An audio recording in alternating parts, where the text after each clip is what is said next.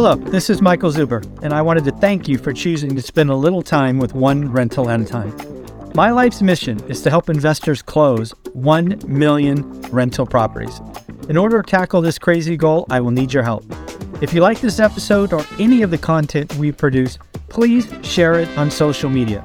If you get one of my books or perhaps one of our 500 cards, please take a selfie and tag One Rental at a Time. Now on with the show. So as expected, we got our core PCE reading, and unfortunately, folks, it is not good. Again, just to remind you what we talked about yesterday, PCE last month for core was 4.4. There was an expectation of 4.3, and I put out there yesterday saying I think it's going to come in hot and unfortunately break the trend. Remember, CPI, PPI, and PCE have all been trending lower since their summer peaks, and unfortunately, we can no longer say it. PCE headline and PCE core, both month on month and year on year numbers, all went up. Inflation is not over. It is stickier, like we have been talking about. So let's go through the numbers. Headline came in at 5.4. Expectation was 5. Core came in at 4.7. Yes, folks, 4.7 on an expectation of 4.4. Month-on-month headline came in at 0.6 on an expectation of 0.5. And month-on-month core came in at 0.6 with an expectation of 0.4. As we discussed yesterday, when I thought this might be coming. Rates were going to go up. We're going to now see something over 5% likely in the 1 year. We are going to now really have to talk about potentially a 50 basis point raise in March. Now, I want to be clear, like I try to be all the time. I believe the right answer is a 50 basis point move in March. I also believe we won't get it. So again, hopefully you understand where I'm at. I want a 50, they should do a 50, but my vote doesn't count, and I think we will get a 25. I now believe we will get a 25 basis point raise at every meeting until inflation is proven to go lower, which may take us out to the July meeting. So we may have 3 more Fed rate increases. And of course, as I've said all year, there is no rate cut coming. Not only did PCE headline, core, year-on-year, month-on-month come in hotter, but consumer spending came in hotter. Yes, folks, plenty of consumer spending. Again, expectations was 1.4. It came in at 1.8%. So a significant beat. What is that? 25%? On top of that, consumer sentiment came in stronger than expected. It was expected to come in at 66. It came in at 67. So lo and behold, the Fed has more work to do. I believe they will continually talk tough. I do not expect them to give us anything more than a quarter at every meeting for the foreseeable future, at least through the summer.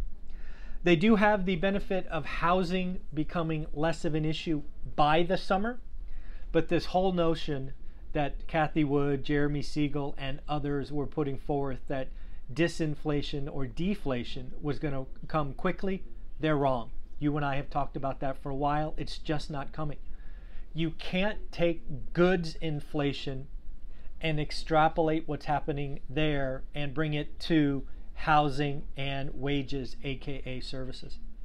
Hopefully you've been following this along. I've been highlighting that the inflation battle is going to be sticky, is going to be hard. We've already done the easy part. From 9.1 to 6.4 on CPI was easy. It's now going to get hard. And then unfortunately, it will get really, really hard. So nothing has changed. But again, I believe the Fed will talk tough. I believe they will flirt with the idea of 50, but we will get 25. And again, no cut this year. Loretta Mester is saying that rates may have to go higher than they currently expect. She says that there is, still hope that they can beat inflation without a recession, but she admits that a recession may be required. Rates are clearly going to go above 5% terminal rate, right? We're at 4.5. We're going to get a quarter. We're going to get the second one, I think, in May. So there's a lot of talk about them going above 5%. So what does 2023 really look like now that we're finishing up February? Well, first and foremost, I think there's a general belief now that inflation is not going to be easily beaten. The market, with the likes of Cathie Wood, Jeremy Siegel, and others, had been telling a story that investors unfortunately bought. So a lot of investors went risk on. They started buying high flyers again. And unfortunately, with PCE month on month, year on year, core and headline going up, breaking trend, we now need to realize that inflation will be a slow grind lower and take months, if not quarters, to get there. Rates are going to go up and they're going to stay there. This hope of a Fed pivot, let alone a Fed pause, is not coming. We will be lucky to talk about a Fed rate cut in 2024, let alone discussions in 2023. Will a recession happen? Don't know. I am in the camp at this point where talk of a recession in 2023 seems unlikely, but that doesn't mean we don't get one in 2024. We still have 6 to 9 month lags in all of these rate increases.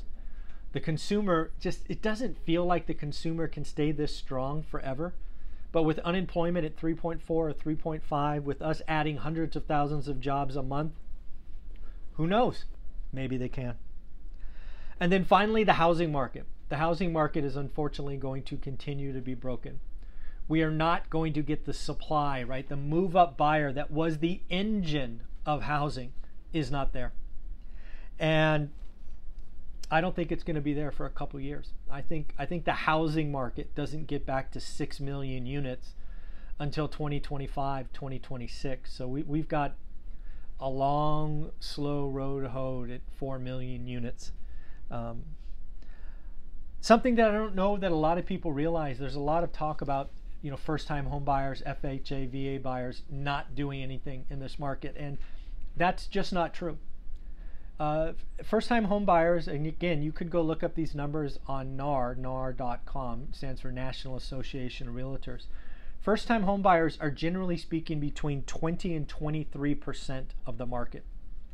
So if you do just easy math, let's say it's 23% on 4 million, that is 860,000 first-time home buyers. So there will be almost a million first-time home buyers. So this savings that President Biden just rolled out, averages $66 a month or $800 a year, that will help 860, let's call it a million people. That's a good thing. It will create some more demand. But again, helping the first-time home buyer shouldn't be thought of as a negative thing, I don't think. So again, I think what President Biden did by lowering the PMI monthly cost is a good thing. It will help people at least save money and quite possibly help people get a yes answer instead of a no answer. Because one thing that's very certain is that banks are going to get very tight on their lending standards into this economy. So what is 2023 really going to be about? It's going to be about good operators. Whether you are a real estate investor, a real estate flipper, a real estate wholesaler, if you are a good operator, you know your numbers, you're running a tight process, you are going to do okay. If you are a fly-by-night, if you got lucky, if you don't know what's going on, you're going to get wrecked. If you don't know your ARVs, you're not buying right. There are plenty of investors who will get smashed, hurt in this environment. But if you do the work, you get focused, you have a tight buy box, you watch people on this channel that are doing it right, you can still profit. Debt-based businesses. There are plenty of businesses. By one estimate, it's almost 20% of the Russell 2000 are zombie companies living off debt. Now, some of them will pivot, get operationally focused, and be okay. Many of them won't. When the debt market turns and they can no longer finance their operations with debt, they will go belly up or be sold for pennies on the dollar. We are going to see a lot of pain in the commercial real estate market. Commercial real estate market has terms. If it's 2-year bridge debt, 3, 4, or 5-year ARMs, a lot of that debt's coming due. By one estimate, $48 billion in commercial paper is coming due in the next 18 months at significantly higher rates which means lower values, and that is going to hurt a lot of people, create a lot of forced sales, a lot of losses, but also opportunity. Where there is great pain, there is great opportunity. And having purchased apartment buildings in the past that were taken over by banks, it can be very lucrative. So we'll be looking for that. And then finally, speculators. The meme trade is back. There will be plenty of speculators who got lucky with timing that just keep their money on the table, and they will get wrecked.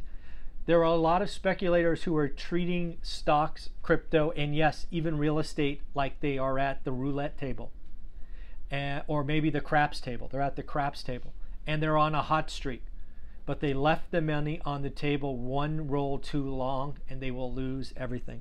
So speculators are going to get hurt. And then finally, former Fed Governor Frederick Mishkin just published a white paper that went back and basically said the talk or the hope of a soft landing without a recession is wishful thinking. Basically, how do you beat sticky inflation like we have right now? You must induce an economic contraction. Now again, who knows? This time may be different. Maybe we get lucky. Don't know. But again, according to this white paper, which was fairly well sourced, history is not on the side of the Federal Reserve. So at the end, folks, we were right. We talked about it yesterday. PCE came in hot. It broke trend. This is not a good thing. The Fed must do more. The Fed will do more. They are going to talk tough. They are going to give us quarter point raises, probably the next three meetings. We are going to go to a terminal rate of over 5%. Never boring. Thanks, guys. Remember, get a buy box. Look every day. Understand average. Only write great deals. Take care. Bye-bye.